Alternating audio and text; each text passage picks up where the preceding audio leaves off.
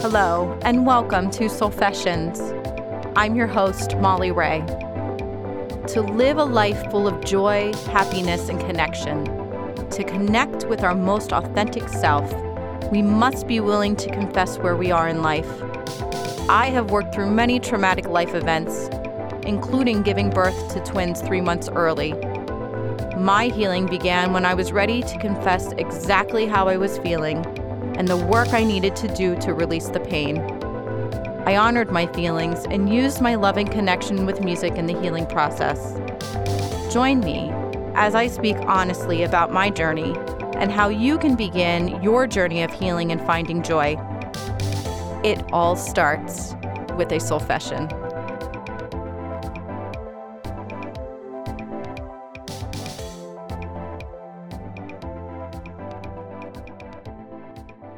Hello, it's Molly. I am so excited to be back podcasting again. This summer's been a little bit crazy. It's been a little challenging to try to get some podcasts in, as I have been primarily taking care of my twins twenty-four seven and teaching my music lessons as well. But it's just been really difficult to find a quiet space and time to be able to podcast. So I hope that everyone out there has had an amazing summer. I would love to hear about your experiences. I would love to see pictures. You can post them on my Facebook page, Tune In with Molly. Just let me know how your summer's been and what you've been learning about yourself this summer. And I will say I have really learned a lot about myself this summer. And I love the journey of life and how we can always be growing spiritually, mentally, emotionally, how we can constantly be really evolving who we are and really settling into who we want to be and what we want to be doing in life. And there was a very, it was a very reflective summer for me.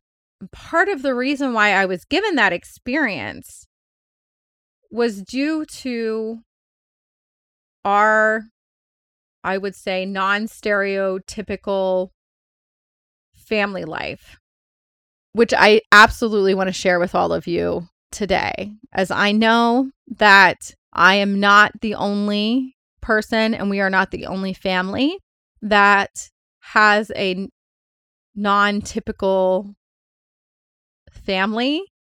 And I'm hoping that over the next several podcasts to have open discussions about this and about what what we do that works and the trials and tribulations that have gotten us to where we are today.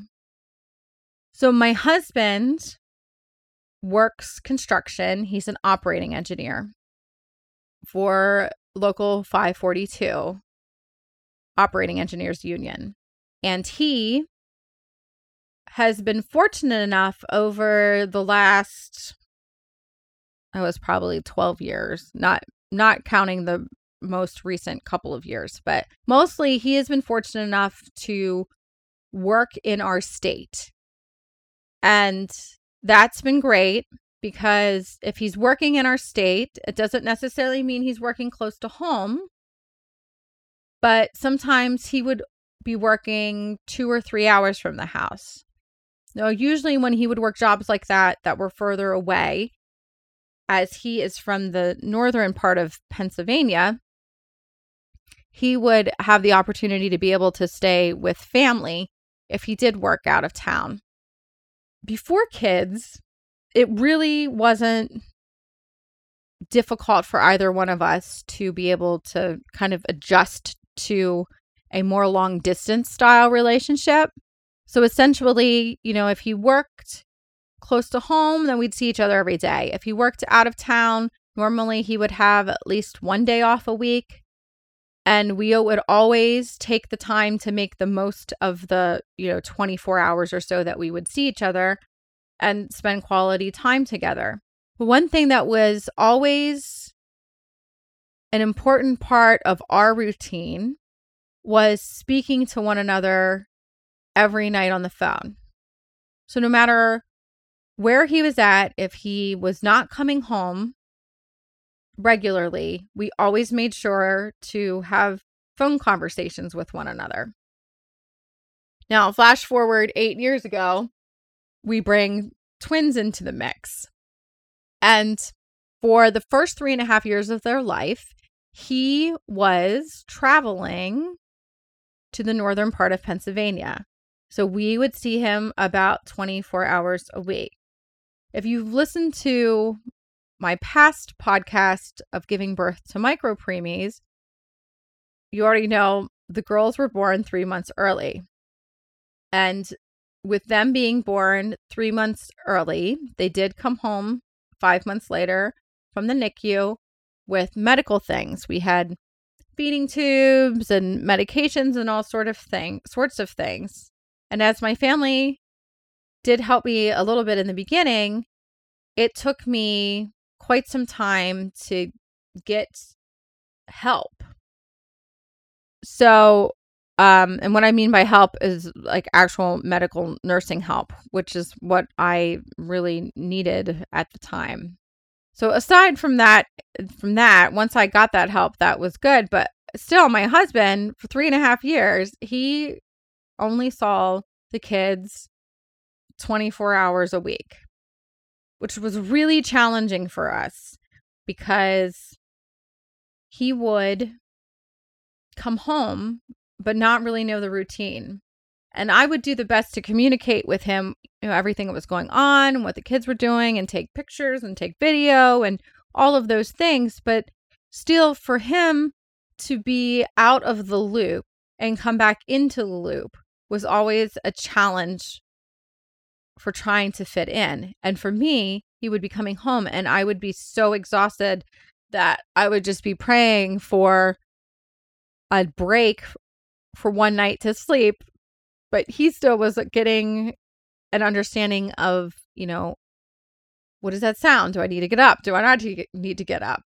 So during that time, it was very tough, especially twos and threes, toddler stage with one adult against two kids. But we made it. We survived all the medical stuff. We did all of those things. We made it work. And then he was fortunate enough to work in the area for the next three years. So the girls had this very unique opportunity starting at three and a half to about seven to be able to see their dad every night. And then with that, that came some challenges too, as they got used to me being the primary disciplinary parent, and we all had to learn and how to adjust and live together.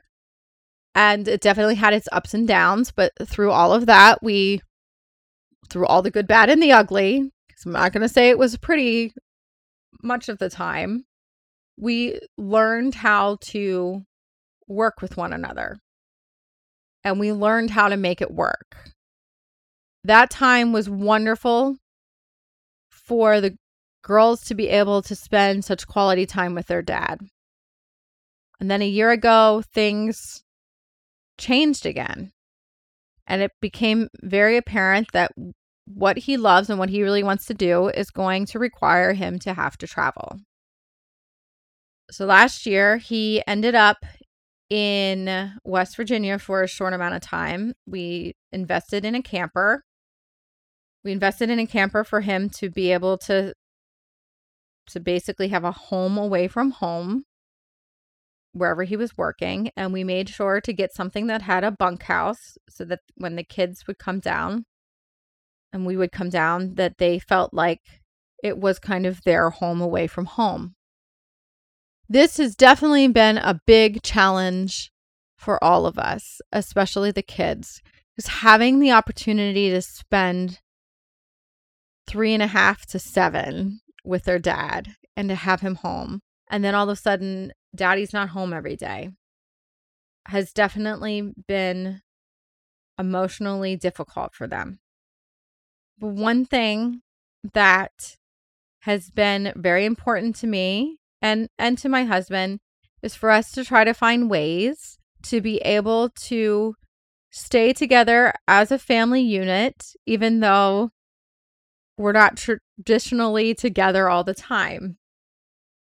And one of those ways was this summer. I was fortunate enough to be able to set my schedule, teaching schedule, to half the week. And the other half the week, we drove to the camper. And the camper right now, my husband's working about three hours away from home. And we were able to go up there, which I'm so grateful that three hours is still pretty manageable of a drive if you want to go somewhere for a couple days or, you know, three, four days. So we packed up and drove to the camper for half the week. And it was a little bit crazy and hectic to get into this new routine. As up at the camper, there is very minimal Wi-Fi, very minimal cell phone reception. If I was lucky and stood in one spot, I might sometimes be able to get reception to quickly check emails. But other than that, we were pretty well off the grid. Huge, huge adjustment that I am very grateful for, because knowing that I had to get all my work done at the beginning of the week when I was home and get the laundry done and pack the bags and clean the house and do all of those things, run errands all at the beginning of the week. The second half of the week was this beautiful opportunity to be able to spend quality time with my kids and with my husband when he would come home at night, so we could have that family unit. But it gave us the opportunity to be unplugged from electronics and just enjoy nature.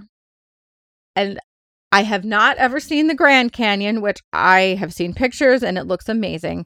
The fact that we have something called the Pennsylvania Grand Canyon so close to us. We were literally a mile from the campground to one of the main state parks for the Grand Canyon. It was awesome. The kids and I hiked almost every day. We would sometimes just hike the trail from the campground over and a little bit, little parts of the P A Grand Canyon. Sometimes we would hike down what they call the Turkey Path, and the Turkey Path is eight hundred feet deep to the bottom. So the girls got to learn how to hike terrain that can be a little, well, what they would call it on the parts of that hike were hazardous. So, you know, you have to be a little more careful, but they learned these wonderful skills. We brought water shoes and walked down by the waterfall and climbed over the rocks up to the waterfall and just did all of these wonderful things together on these hikes. So it got us away from electronics. It got us out into nature. It gave us ample amounts of exercise, especially climbing eight hundred feet back up to the top. And it gave us the opportunity to spend valuable quality time with each other. And beyond that, the kids learned essential skills like making a campfire. They were my, quite my little stick collectors, learning how to break sticks over their knee and, you know, put their foot on on the thicker sticks and pull up to break them into pieces. And they just learned all of these wonderful things, toasting marshmallows, cooking hot dogs over the campfire, just all of this just wonderful stuff that we got to do. It was a great summer. Another thing I learned too, though, was I had to let go.